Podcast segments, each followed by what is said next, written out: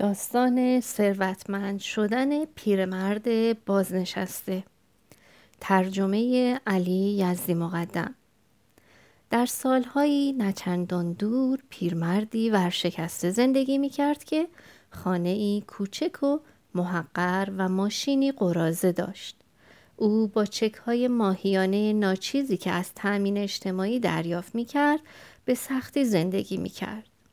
اما در سن 65 سالگی تصمیم گرفت تا اوضاع را تغییر دهد و آنگونه که می‌خواست زندگی کند. برای این منظور با خود فکر کرد چه چیز خاصی برای ارائه دارد. دوستانش عاشق جوجه ای بودند که او آماده می کرد. با خود فکر کرد این بزرگترین برتری او نسبت به دیگران است و این می تواند زندگی او را عوض کند. او ایالت کنتاکی را ترک کرد و به ایالتهای دیگر سفر کرد.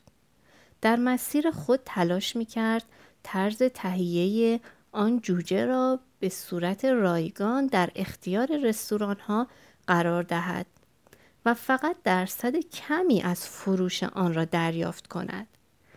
به نظر معامله خوبی می آمد. متاسفانه همه آنها به او جواب ندادند. او بیش از هزار بار پاسخ نشنید. حتی بعد از آن همه نشنیدن ها معیوس نشد. پیرمرد باور داشت که طرز تهیه او فوقالعاده و خاص است و دهان هر کسی را آب خواهد انداخت. او هزار و نه بار جواب نه شنید. تا اولین پاسخ مثبت خود را دریافت کرد. با همان یک پاسخ مثبت کلونل هارتلند ساندرز زائقه مردم آمریکا را برای سرو جوجه سرخ شده عوض کرد.